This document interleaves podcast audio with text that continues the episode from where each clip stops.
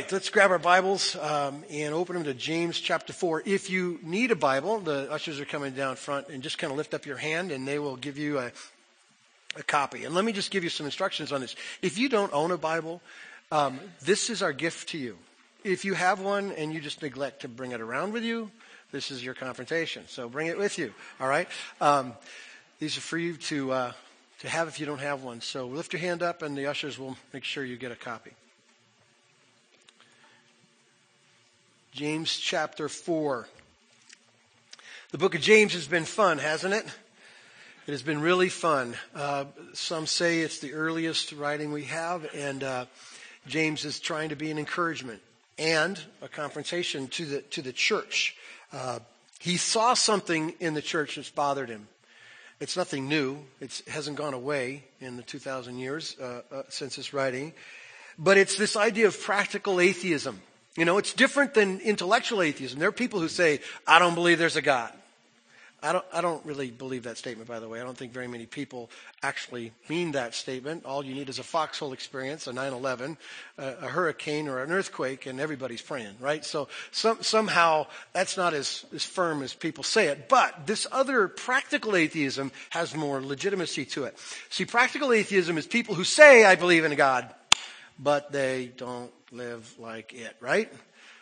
Right? Is that, is that one of the most, probably the number one complaint the world has towards Christians and, and Christianity is this idea of hypocrisy. That somehow you say, people, you say you believe in a God, a God of love, a God of mercy, a God of help, a God of obedience. You say that, but I watch your life. Have you not heard that before? Right? And it's, it's a fair charge. It's, it's there. And the accusation is that you guys talk a game you don't play. It's so easy to say you believe in God. And James sees that issue in the church. And he writes this book to confront this idea of saying things that you don't do just this idea of disobedience. There's themes that we've gone through so far as James confronts it. He confronts this idea of Christians, people who've been changed by the gospel, are people who see trials no longer as inconveniences, but they see them as joy. Not, not weird, I'm out of my mind, happy about problems, but because of a God type perspective, I know that God is shaping me and forming me into the image of Christ, making me complete, mature, not lacking anything, and He uses, and only He could do this, he uses trials to do it, right? How many of you have ever had a trial? you don't act like you had a trial. How many of you had a trial? Yeah, yeah. We've all had a trial. Guess what God's doing? No surprise. He's shaping you. Without him, you wouldn't depend. Right? That's what James has dealt with so far. He's talked about believing truth and doing truth. He's talked about don't show favoritism because the gospel kind of levels the playing ground for everybody. That when we get our eyes on the gospel, that we live differently than the world. We cha- changes the way we talk. Even our tongues are changed. We're gracious forgivers. We're encouraging people. And last week we dealt with this idea of pride. We started to anyway. And then as James asked the question, what causes the fights and quarrels? What's the problem, folks? It's me. It's the flesh. It's pride. Because I think I have my rights. I think I should be defended. I should do it myself. That's what those things come from. James continue, continues the theme of pride when he deals with these, these last few verses in chapter 4, verses 13 through 17. He's confronting this idea of pride as it shows up when people, God's people, make plans with no regard for Him.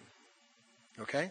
Just live in your life as if you're in charge. Living your life as if your will is the will to think about. Um, just going through the motions is what James deals with here. Let's, let's read them together and then we'll just kind of pick them apart and, uh, and enjoy the, the, the moment. So James says this in verse 13.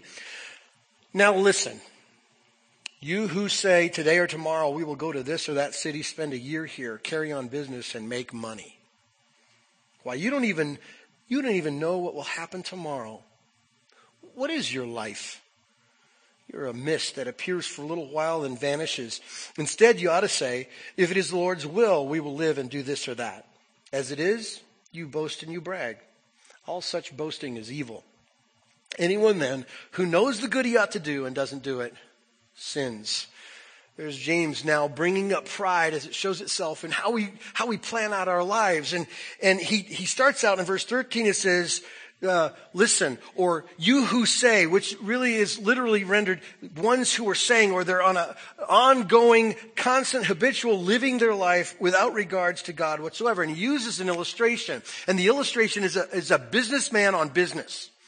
These are guys who have their goals and their projections and their targets. They got it all together. They're going to conquer the world. They're going to make money. Now, stop for a second. It's important for us to note what he's not saying here. He's not, he doesn't have a problem with business. He doesn't have a problem with making money.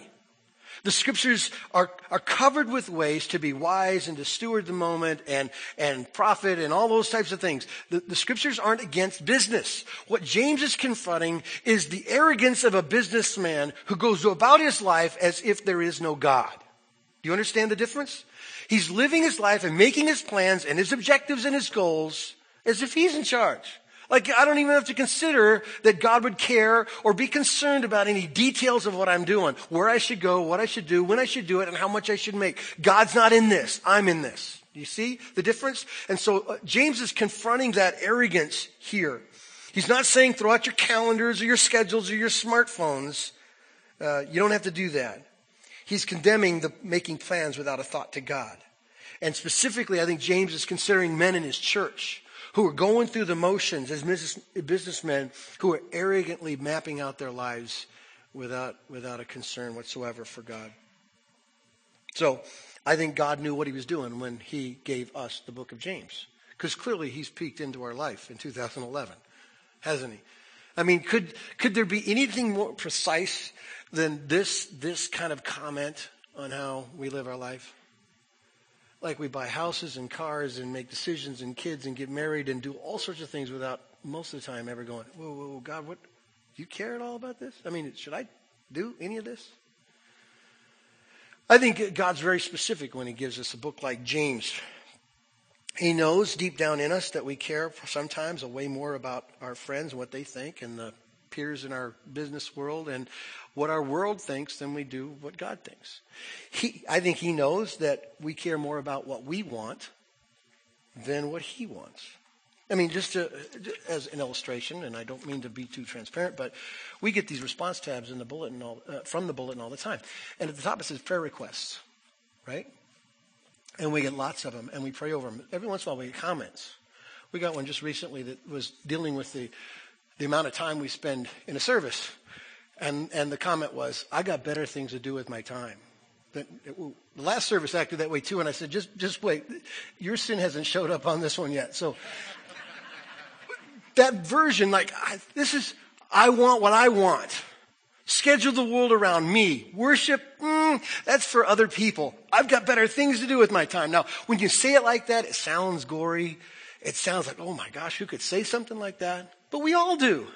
Every time you go about your life without a thought for God, it's the same spirit. Get it? It's the same confrontation. So here is James dealing with this arrogant approach to living our life. Kent Hughes, pastor at, uh, was a pastor at College Church in Wheaton, said this So pervasive is our culture's arrogant independence of God that even many Christians attend church, marry, choose their vocations, have children, buy and sell homes, expand their portfolios, and numbly ride the currents of culture without substantial reference to the will of God. More Christians never seriously pray about God's will regarding their vocation, family direction, or entertainments than actually seek God's will. Is that true? I think it is.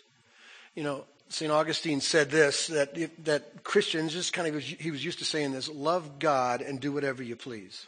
In other words, when you love God, your heart's changed. And God will give you his heart, and so what you want to do will be what he wants you to do, so love God and do what you please. We've changed that in our culture to do, do what you please and say, say that you love God. We've switched it.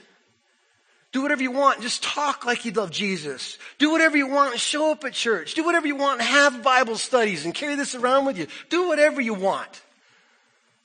Because you're in charge. Because that's our culture, folks. That's why James is so good at dealing with who we are in 2011, because this is our issue. And James mentions um, four reasons why it's, why it's foolish to have that approach in life. I, I would rather use the word stupid because stupid incli- kind of includes this idea that it's going to end bad. it's just going to end really bad. So we're going to take a look at why James says this, but four reasons why it's stupid to plan our lives without God. The first one he mentions in verse 14. Look at it with me. Again, he goes on, today or tomorrow you say that you're going to go do business and spend a year there, carry on business and make money. And verse 14 he says, why you don't even know what will happen. You don't even know what will happen tomorrow. It's true, isn't it? And we have no idea what's going to happen this week. You have no idea what's going to happen driving home. You have no idea what I'm going to say in five minutes.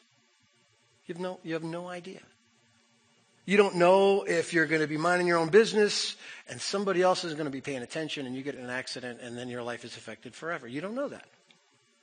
You don't know if you show up at work on, on Monday or whatever and your company says, you know what, we're folding up shop, we're done. You don't have a job. That's happened to a lot of folks.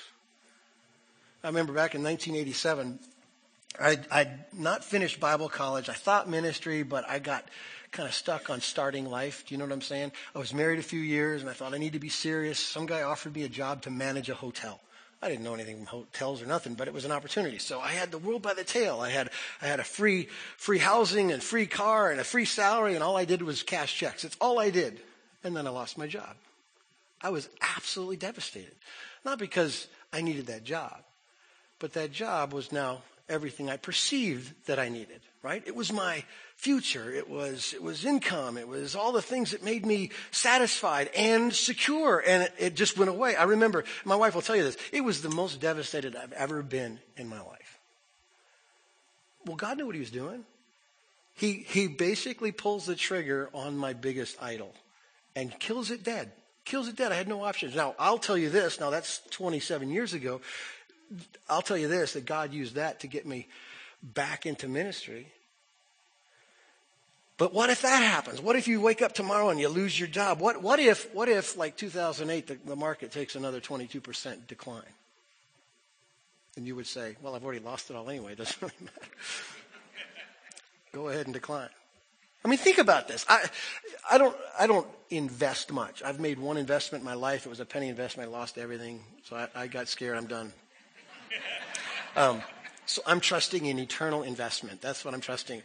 Um, but what if, what if it happens, right? Because this is how the Spirit of God confronts Christians. Because you can be really, really wise and biblical about what you do with your money and everything else, and at the same time, there's this little kernel of idol at the bottom of it. Like, I provide for me, I take care of me. This is my security, right? It's so small, sometimes we don't even know it. We're, we're being wise, we're doing smart stuff, we're getting counsel, and all that stuff, but down at the bottom, we feel better when it's like this, don't we? And the Bible says that that has no merit whatsoever how we feel as Christians because who's our provider? Who's our provider? Yeah. Who sustains our life? Who's our security? Okay. So whenever we start getting really sassy about what we have for our security and our provision, you can almost expect God coming for it. Because God doesn't take rivals.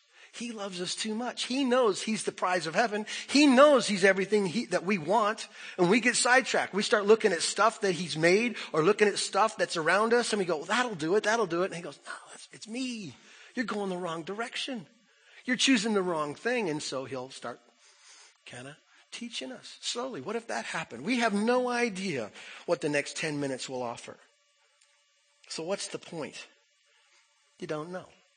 So James uses that as, as a main thrust reason why it's stupid to go about your life planning without a thought for God because you just don't know. You have no guarantees. I, this was a year and a half ago. I was sitting at McDonald's studying for a message, and I thought, you know, I don't ever do anything extravagant. I don't. I mean, I'm not, I don't vacation well.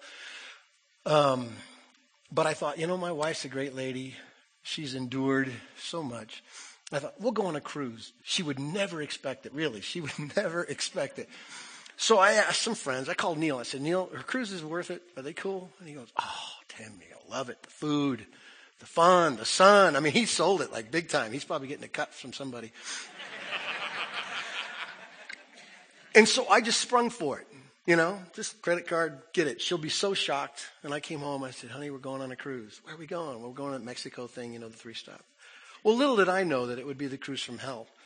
Um, now, maybe it's because I'm not wired to be trapped on a boat. I don't know. Um, maybe it's because I, people talk the food up so high. I thought it was terrible. Um, maybe it's because one of the crew members committed suicide, jumped overboard, and we spent, you know, a day and a half at sea, and I felt like I was on a prison ship. The whole thing was a lot of money for nothing to me. Now, if you've had a wonderful experience, God bless you. Um, for me, I thought, oh, this wonderful idea just got shot to pieces. You don't have any idea. You have no idea um, what your plans will produce. Let's, let's be really honest with each other. You don't know whether your ideas are good or bad, do you? Ever. Like, you could say, I need to worry about retirement. So you put off investing in the kingdom because you're convinced that, you know, you got to take care of things. And so you got a lot of money and then you die and you leave it to people you don't know. That happens. You, could decide that, that maybe this boyfriend that you're dating is so important to you that you couldn't afford to lose them, so you want to prove your love, so you give yourself away. And you have no idea of the bitterness, the resentment, the pregnancy, all the garbage that comes from that kind of decision. You uh, love your children, right? They're a gift of God. But you make the choice to uh, make them happy. Like, so you run yourself ragged, making sure they do everything they, they want to do because you want them to be, to be happy. Now, and it costs you something, by the way. Because they're getting to dictate what, what it is that makes them happy, and so you've compromised in a couple things. Like they don't have to be at church very often. You don't put them in the context of other believers. You don't get them a place where discipleship happens. You have to, you know, you have to pay for that somehow. And so there's now this problem, or a couple problems that arise. One, it's really obvious. They get the impression that it's all about them, right?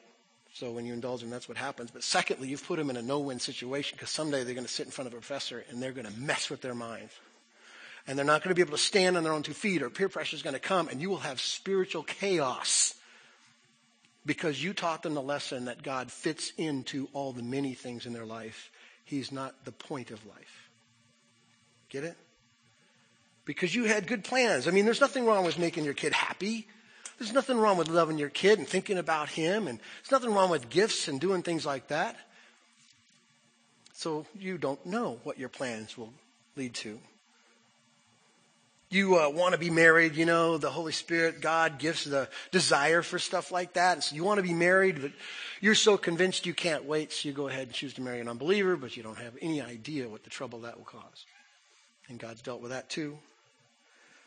You think you need a bigger house, so you go and convince yourself you can handle the mortgage payment, and the market goes sideways, upside down, backwards, right? And now you can't afford it, and la, la, la, la, la. We're, we're singing our song, right? Everybody's got a story in here. Here's James' point only God knows the future. So if you plan your life without a thought for God, then you're acting like an atheist. You're acting like a practical atheist. Foolish is what James says. There's another reason why it's stupid to plan your life without God. James tells us that your life is short. Look at verse 14. He says, You don't know what will happen tomorrow. What is your life? What is it really? You are a mist that appears for a little while, then vanishes. How true is that? Somebody once said, Your life is like a roll of toilet paper. The, the closer to the end you get, the faster it rolls, right? It, it, it's, it's true, right? When I, when, I was, when I was five years old, an hour was an eternity, right? The worst discipline my dad, he could beat me to the, I, I wouldn't care. I'd line up for beatings, but if he told me to sit still, I was dead. I hated it because time stood still. And now decades are going by like hours. You know what I'm saying? How many know that? Life is flying by. It's true. Life is very short. It's a vapor. Uh, Jesus was dealing with the issue of greed in Luke chapter 12. He was, he was confronted about a quarrel that people were having, and, and so he brings up a parable to illustrate a point. And you know the parable as the kind of the rich farmer, right? And, and this rich farmer, he planted and he got a bumper harvest. And so he's thinking to himself. Now stop there. There is no thought of God. He's just thinking to himself. This is where we get in trouble. You know, what am I going to do with all my harvest? What am I going to do? I made it. Well, I know what I'll do. I'll tear down all my barns and I'll build bigger barns and I'll store all the stuff I have and then I'll live forever happy and I'll eat, drink, and be merry. I'll, I'll be able to relax. And, and what does Jesus say? This is what he says. Listen, you fool. This very night your life will be demanded from you. Then who will get what you have prepared for yourself? This is how it will be with anyone who stores up things for himself but is not rich towards God. You get it? So who's in charge of the bumper harvest? God. But when you take and you're not rich to God, guess what happens? Ooh, he will do whatever it takes to teach you that he's there. Rich towards God. By the way, just a side note, Jesus has a lot of tough things to say about rich people. And by the way, before you think you're not the rich, you are. Everybody in this room is. Compared to the world, we have we have so much, don't we? We have we don't have very many needs compared to most. Most of us sleep in a bed. Most of us have a shelter. Most of us know where lunch is coming from. In fact, which restaurant lunch is coming from, right? Most of us decide which car to drive to church. You know, are we going to go home and watch the NC2A tournament? right? Or better yet, the uh, reruns of the national title wrestling tournament. For those of you who are real men. Um, we got so much. So Jesus confronts the wealthy for one reason because money screws up your mind, because it's directly attached to your heart. And when it gets in there and it sinks in roots, it's a big distraction from Him. And here's what money does it has a tendency to freak us out when we don't have it and make us act like we're drunk when we do. Get it? Like, oh my gosh, where's my, where's my stability coming from? Where's my strength coming from? Where's my future coming from? I don't have enough. And when we have so much, we go, oh, we got all the money, right? That's why, that's why 2008 was such a shock. We got it made. And all God's got to do is just and it's over. It changes everything. So we know that, that life, you don't know. Life is short, and James goes on and says it's frail. Isaiah 40, verse 6. Maybe you've heard this, but listen to what it says. All men are like grass, and all their glory is like the flowers of the field. The grass withers and the flowers fall because the breath of the Lord blows on them. You're so frail. You don't even know. I mean, you could just be snuffed out in a second, right? I borrowed a car to go on vacation a couple years ago from a friend of mine because I couldn't fit everybody in the family in in my car. So he had like an expedition or whatever. And so we went to vacation, came back. It was Saturday. I thought I'd get it washed up cleaned up for him. So I'm driving down Val Vista going north. I don't know what happened. I just don't, I don't remember anything. All I know is I was driving and then I hit three cars. All I know, 45 miles an hour, no seatbelt on. I just plowed into the back. And I remember bouncing around inside this cab, and I go, I can't breathe. I mean, I just can't breathe. I just, this airbag, you know, knocked it out of me. And I got out, and I was sitting on the side, I go, it could have been over. Like it could have been over. They put me on a stretcher or whatever, and they're going, you know, I don't know what it feels like to die. So I'm going, maybe this is it. It's pretty good. It's not too bad. Um, because I wasn't hurting that bad, but they were acting like it mattered. So I didn't know what to I didn't know what to believe. But it just it dawned on me then. It is so frail. Like without a thought, it can just go away. And James is saying, you're living your life, you're making your plans, you're making decisions, you're committing to things, you're teaching lessons to people and your children without a thought for God, and you have no idea it could end now. We have a friend, or had a friend. He used to sit right over there every Sunday morning. His name's Chuck Hammond. Spent the afternoon with his kids. He went home, laid down, and never woke up. That's how it goes. And so when James is trying to make his point, why you should consider the will of God always as God's people, as, as gospel people, it's because you're not in control of it. It's short and it's frail, right? That's true. It's true. And, and then just one last thing, and it seems obvious. George Bernard Shaw said statistics on death are quite impressive one out of one die. So if we're just being pragmatists, we look at that and go, wow, it's, I can't escape it. There isn't any amount of planning that I can do to escape the inevitable, and that is death is certain. So, so let me ask you a question. March 11th, in Japan, how many of those people thought when they woke up, this is it? You know the answer. Nobody. Somebody posted on the on the internet a, a video. They're calling it the two minutes before video. Somebody had a camera in one of the cities and was just filming just regular people. So they're flying by in bikes and they're walking, they're talking, they're sipping coffee. And you know what's about to happen, right? The worst earthquake in that place, you know, in modern history anyway. And behind that, a tsunami. And behind that, the nuclear power plant. It, it, it, on and on it goes. There was a story written about a man who went through the earthquake and thought he'd run home and get some, some of his treasures before the tsunami hit. The, the wave hit when he was in his house. He climbed out or somehow got out, got on top of his roof. The roof separated from the house and it floated out to sea. He spent two days at sea. Ten miles, they found him off the shore, floating in the ocean. You have no idea. Now that you might say, oh, you're using the most extreme example. If I was preaching in Japan on March 10th, do you think they would have thought it was an extreme example? Yeah, probably. But just look, James is making an obvious point. You can't you don't know what's going on, you have no control, you're not that smart, you're not that sovereign. Life is short, life is frail, and you're gonna die. Merry Christmas. That's the truth.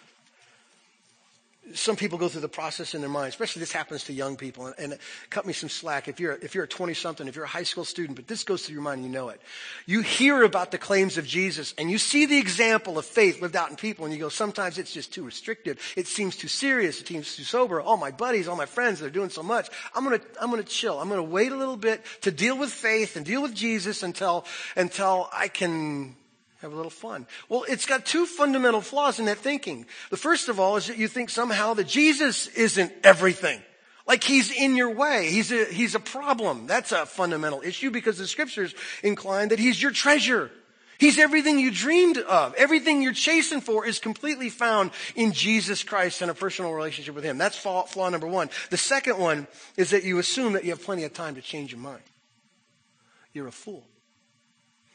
You're a gambler and you're a gambling fool. You're going to lose it. God's really good about making points like this. We learn them all the time, but we're not permanent lessons because we have to keep learning them. There is no guarantee. So what's the point? James is confronting this issue because he wants to, us to change our mindsets and to change our lives to live as if we're not sovereign and he is. He's not only in control of our life, but he loves our life and he's going to do a better job with it than we will. Right? That's the truth. So let me give you three simple principles as we're kind of working our way through the obvious confrontation. Here's, here's principle number one. Since we don't know what comes ahead, since we're not sovereign, then we should trust the one who is. Seems like an easy principle, right? We should trust the one who knows the future. He's got all the things mapped out. He knows what he wants to do and how he wants to do it. Right? We, we know the conclusion. He's conforming us to the image of Jesus. He'll use whatever he can to bring it about. So you know where he's going, you just don't know the trail. But since we don't know, we trust the one who does. Here's the principle number two. It's never, ever wrong to pursue the eternal. Jesus said in, in Matthew 6, seek first what? The kingdom of God. Okay, I'm going to make it real simple, church. Real, real simple. You never have to wonder what to do first. Jesus wasn't pulling punches. He said, seek first the kingdom. There's one thing to think about before any other thought. The kingdom of God. There is a kingdom perspective with your neighbors. There's a kingdom perspective with your checkbook. There's a kingdom perspective with your friends and your employment and your unemployment. There's a kingdom perspective with everything. Seek first the kingdom of God. And all that stuff you care about, everything you worry about will get sorted out in the kingdom of God. God will conform your heart to the circumstance he puts you in or he'll change your circumstances. Amen? That's what he promises. That's principle number two. Principle number three, it's always right to choose to be faithful right now. It's always right. You don't have to wonder. Just be faithful because that's the right decision. Your life won't get any better if you choose to be the sovereign one. Okay, let's move on to the positive side of this passage. James deals with the foolishness, the stupidity of living your life as if there is no God. And he starts in verse 15 and gives us the positive side, the, the smart or wise approach to the future. Here's what he says in verse 15. Instead, you ought to say, if, the, if it is the Lord's will, we will live and do this or do that. Or, or as Paul says in, in Romans 12, don't conform to the pattern of this world, but be what? Do you know the word? Transformed by the renewing of your mind. Then you will be able to test and approve what God's will is, his good, pleasing, and perfect will. Tom talks about this phrase all the time. A, a transformed mind. The only way for you to know what God wants you to do is to have your mind totally given over to the mind of Christ. A transformed mind. That's, that's, what, that's what Paul says here. And instead of viewing your, your Christian life as one of the commitments you have in your life, just one of the many things you consider, you need to realize that everything we do is about serving Jesus. You understand? Church, do you understand? everything you do your employment, your kids, your fun, your vacation, your recreation, your cruises, everything is about serving Jesus. Our plans should be in his plans. Whatever he wants, we should want. And true faith, real legitimate converted faith, does this. It realizes the character of God and it trusts in the character of God. God is a loving God, a merciful God, a God who hates sin, a God of wrath who will deal with sin one day, a God who will conform us into his image over time using trials. This God who's revealed himself in the scriptures is the God we put our faith in. Amen? That's what we do. Faith is about trusting God from moment to moment. So if I could give you a predictable week, would you believe? If I could tell you it's going to be like it was last week, here's what you're going to do. Monday, you're going to get up.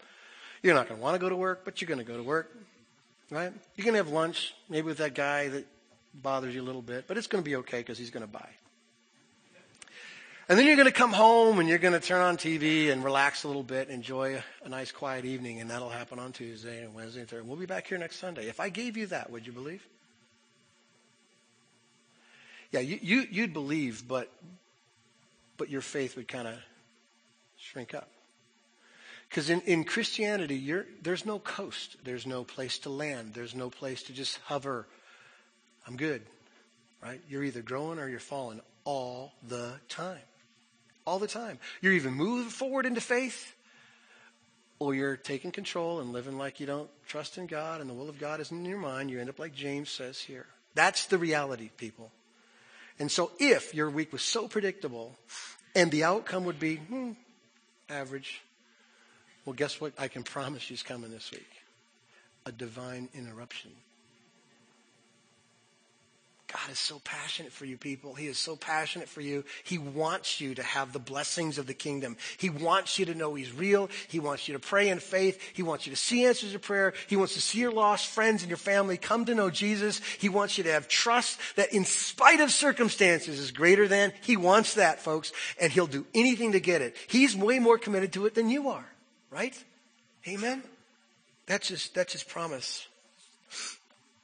So, so what do we do? James suggests a thing. He says in verse 15, instead you ought to say, if the Lord wills. Now let me stop for a second and, and, and, just in, in case we want to add the mantra of this phrase to our life and think we're doing okay. James is not implying, just say the phrase.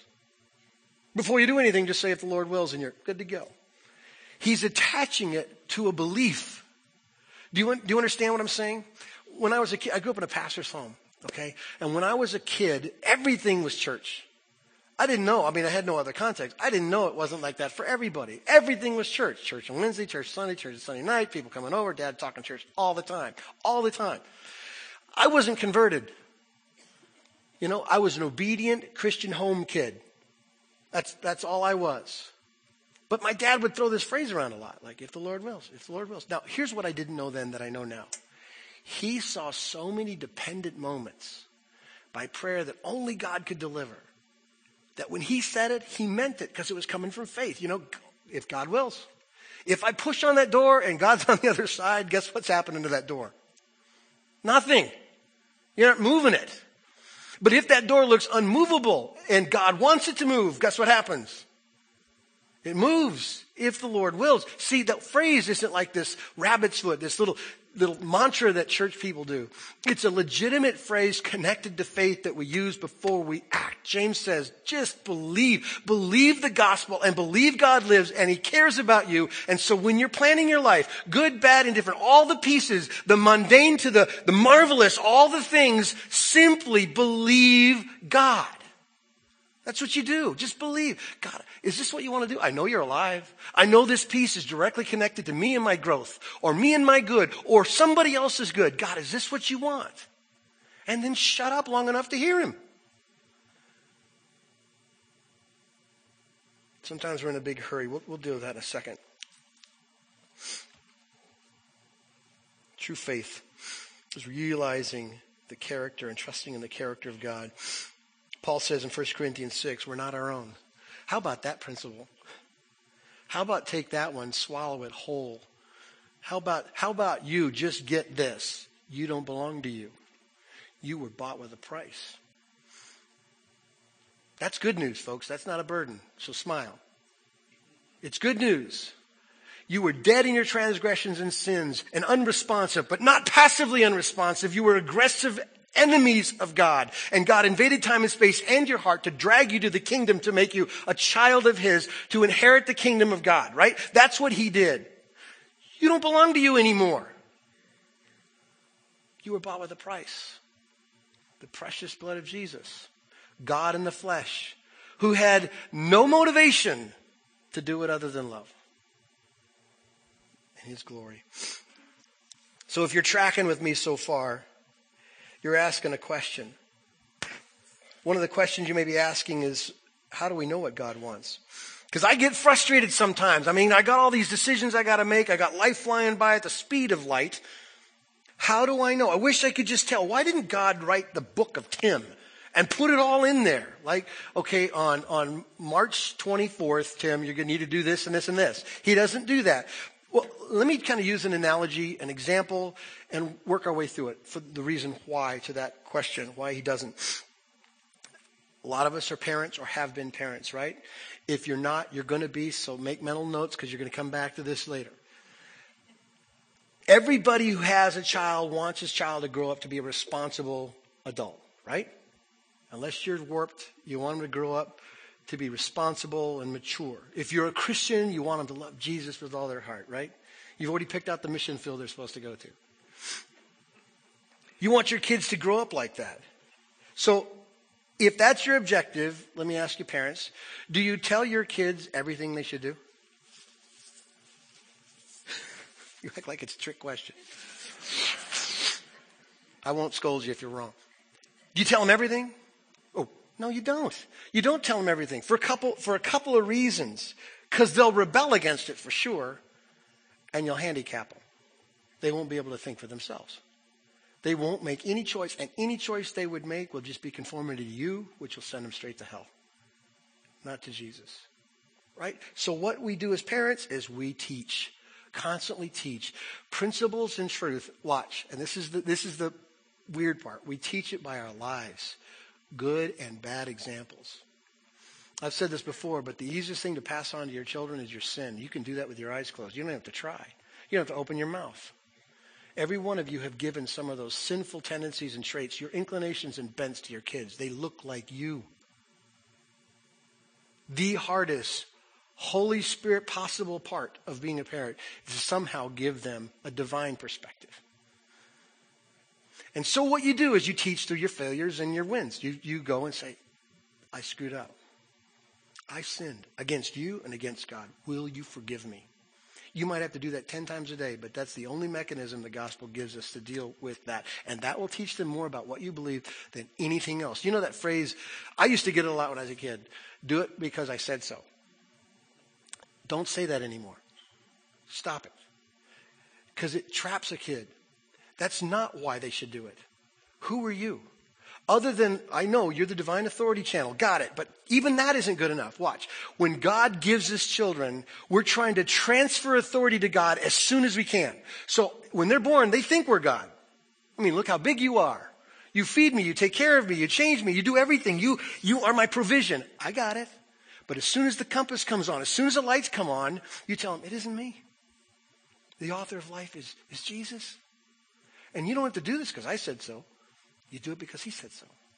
Now, he's holding me accountable to discipline you and train you for the purpose of godliness. And I, I can't quit because if I quit to make it better for you, I'd sin against him. So you have to deal with me struggling through this too. And I'm a sinner raised in a sinner. So you need to believe this because God said so. And by the way, let me teach you some things about decision making. Let me teach you some things about working through life and processing and being able to think. I have an expectation.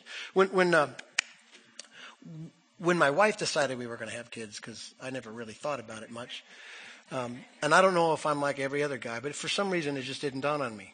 I thought it was inevitable, but I never planned for it. I didn't strategize for how to be a dad. But as soon as I had my first kid, I was very serious about what it was to raise him. I wanted to do it right, so I thought, well, teach him teach them to respect authority and, and teach them to, to, to not spend money they don't have or, or teach them to, to think before you speak. And, you know, uh, even a, even a fool is considered wise when he keeps his mouth, mouth shut and, and, and treat every girl like a sister and protect them and, and love your mom and, and, and work harder than everybody else. And every time I had an opportunity, I would do the Proverbs teaching, you know, like the wisdom writer. He would just walk through life and go, there's a lesson, there's a lesson, there's a lesson. There's, I never, I never did family devotions. I never felt like I would, because I, I went through it and that wasn't helpful to me. But I decided that I would make everything a God story. Here's why we don't do that. Look at that dude. Just like the Proverbs writer. That's a fool. Here's why he's a fool. That's a bad decision. Here's why it's a bad decision. Look at the consequences to behavior there. Here's what you don't want to do.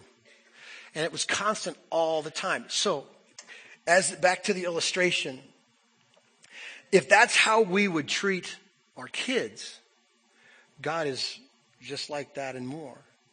God cares deeply about us, thinking his thoughts and feeling his feelings, not just giving us a list of do's and don'ts. He could have, right? Now, there, there are some explicit commands in here, but you're going to have questions and decisions about life that aren't addressed in this, right?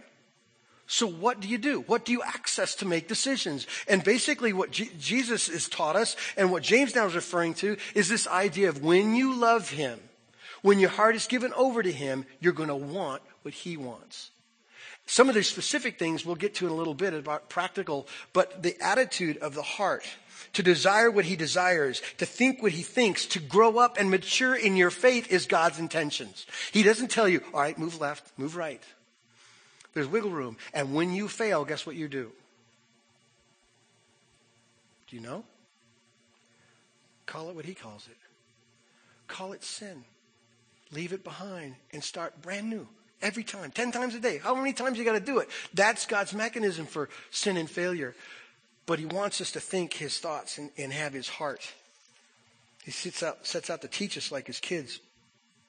So how do you know what to do? Can I give you just three specific ways, if you're kind of thinking, well, I want to be able to answer the question, I thought about the will of God before my own. So how do you know what the will of God is? Three things. We learn by examples, we learn by commands, and we learn by principles. First of all, examples. You can go through this all over and you see great examples of good and bad decision makers, right? I think some of the most powerful lessons in scripture aren't the champion ones. I mean, I love Caleb and Joshua. I love stories like that. You know, I want to be that guy. But I think I learned more from Pharaoh than that. You want to fight with God? I promise you, this story tells you what's going to happen. You're going to lose. Right? So we learn, we learn from the scriptures examples of what it is to, to submit to the will of God, but we have explicit commands. I mean, we have all over do's and don'ts, imperatives for people. So it's not confusing. Just do those things. And then we have these principle parts. And this is the fuzzy stuff for Christians. Principles. We always think we're the exception to the rule. We think we're either stronger or smarter, our circumstances are different than all other people. So we change how we behave. So let me, let me prove my point. The Bible doesn't tell us specifically who to marry, does it? It doesn't say, Tim, in 1982, you're going to ask this girl named Suzanne to marry you. Thus says the Lord. It doesn't say that. But it does say this don't be unequally yoked. So, I know that the person I'm going to marry, if I'm follower of Christ, is a person who loves Jesus more than she loves me. I know that because there's a principle. The scripture doesn't tell us what activities to be involved with, but it does tell us that anything that takes away from him is an idol and it's got to go, right? The scripture doesn't tell us what car to buy, but it does tell us not to covet our neighbor's car. Right? There's all sorts of principles that go into how we make decisions. We need to stop looking at the commands of Scripture like this grocery store. You know, Tom's been talking about his grocery store discovery, like he's never been in a store before. And so just imagine Tom wheeling through the spiritual grocery store. Uh, no, no, I'll leave that one. And, you know, you leave all the things that are in, in your way, all the things that make it complicated, all the things that would cramp your style a little bit. You leave them on the shelf and you start loading up all the want tos. Well, that's not how this goes, folks. You know that, right? We're submissive, follower, dependent children, moment by moment, of a sovereign, loving God who knows way better about this stuff than we do, right? Amen? Amen. Amen.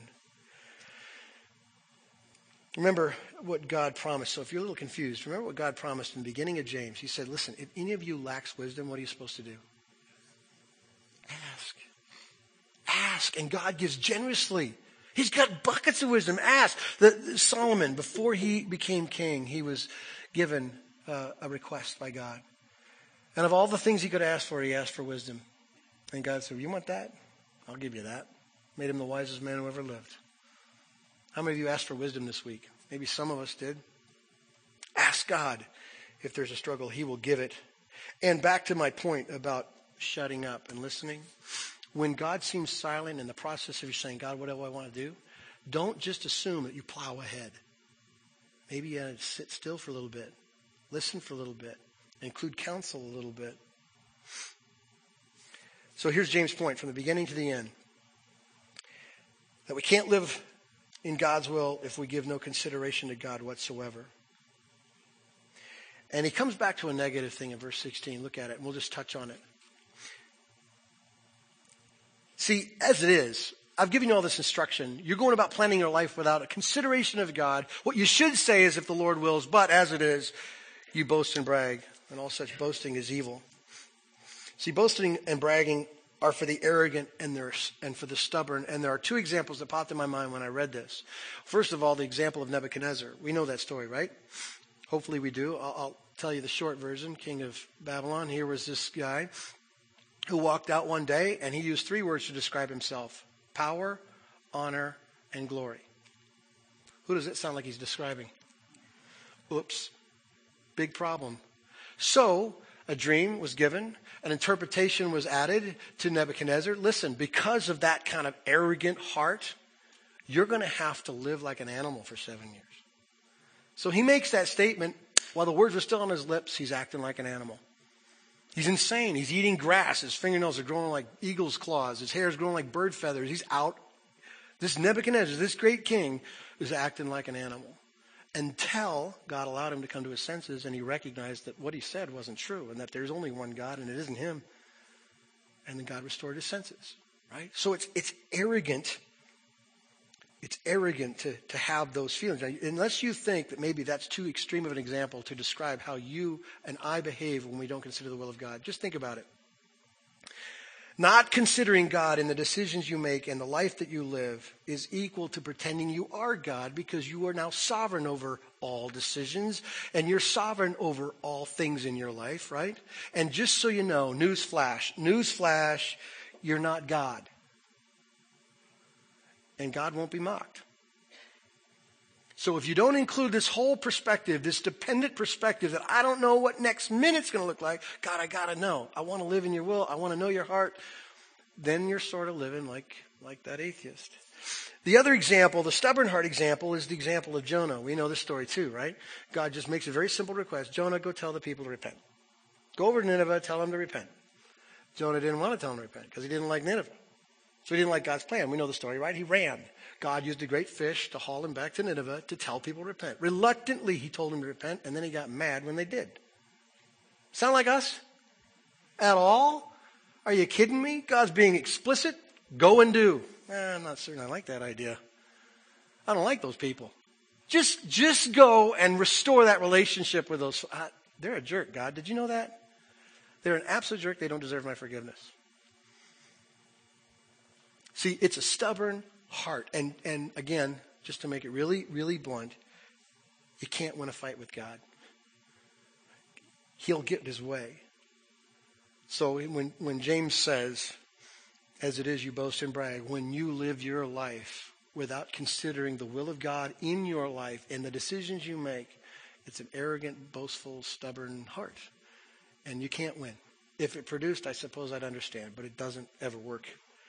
Let me finish with verse 17. I call it the no excuse rule. So if you like rules, if you lean towards the religious type, then this is a rule, okay? Verse 17. Anyone then who knows the good he ought to do and doesn't do it sins. Now we all know the sins of, of, of, commission, right? These are the sins God says don't do that, and we do it. We've did, we've committed those sins. But when God says when God says things for us um, to do, and we just kind of blow it off, those are the sins we omit, right? We just kind of we're not active. I'm telling you, church, right up front, the entire journey in James has been a come on, come on and believe. Have faith. Let your faith be lived out. Let it be real. Let it be seen. Come on, church. Come on. So here's what uh, good news and bad news. You know enough to change. But if you don't, you know enough to be condemned. There's some judgment on the back end of this thing. Folks, listen, if you're a believer and you've heard all these things and you know that you're supposed to submit yourself to God and that God opposes the proud and gives grace to the humble, that you're supposed to be careful with your tongue, you're supposed to have joy in trials, if you're supposed to do all these things and you go, you know what? No. I'm choosing not to. Then James is saying, like he's been saying through this whole book, you're sinning. There's some judgment on your soul for that. So to sit here every week and go through this study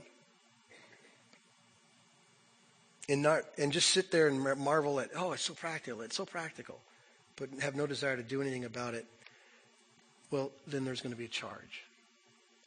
That's what James is saying. So let's finish with this. What is God saying to you? I, I don't I don't know how to pray so specifically for everybody. I, I, don't even I mean there's people in the conference center right now and I don't even see their faces. I see your faces. But in a generic way, all I care all I care about is this point, this big point lands somewhere. Like it lands on some soft heart and you kind of go, ugh, ugh. So let's answer the question.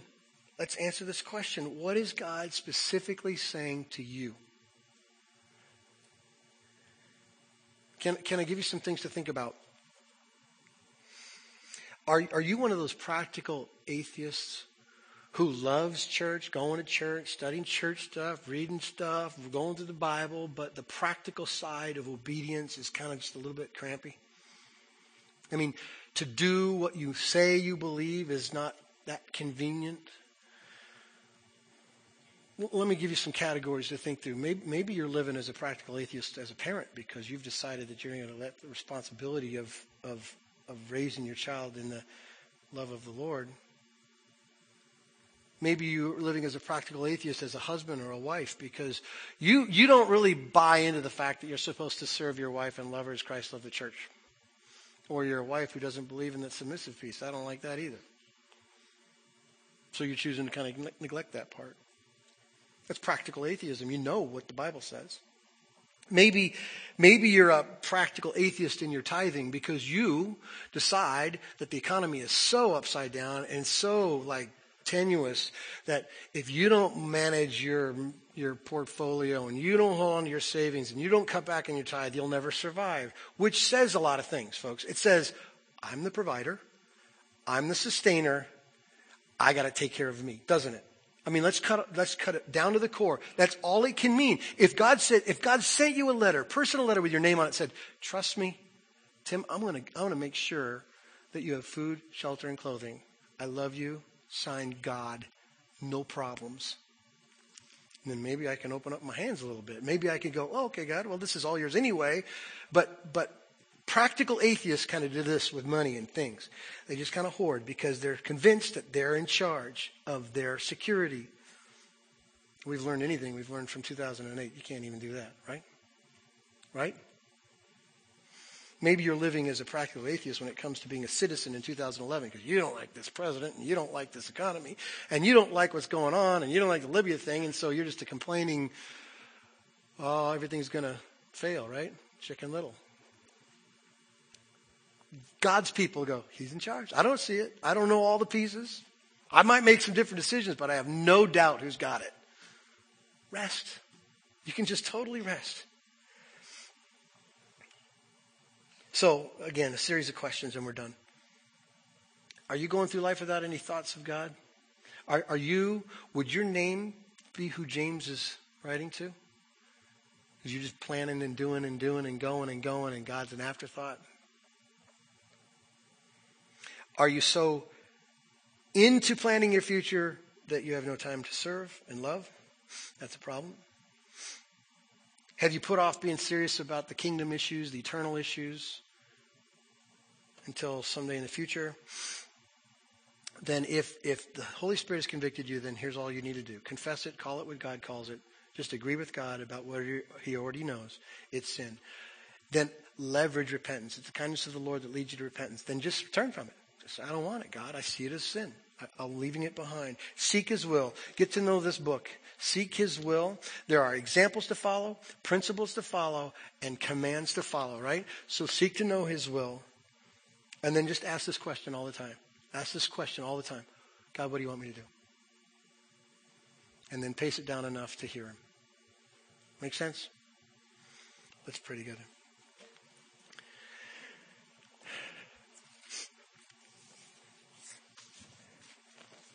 God, it's, it's almost as if you were looking at our church in Gilbert when this book was written.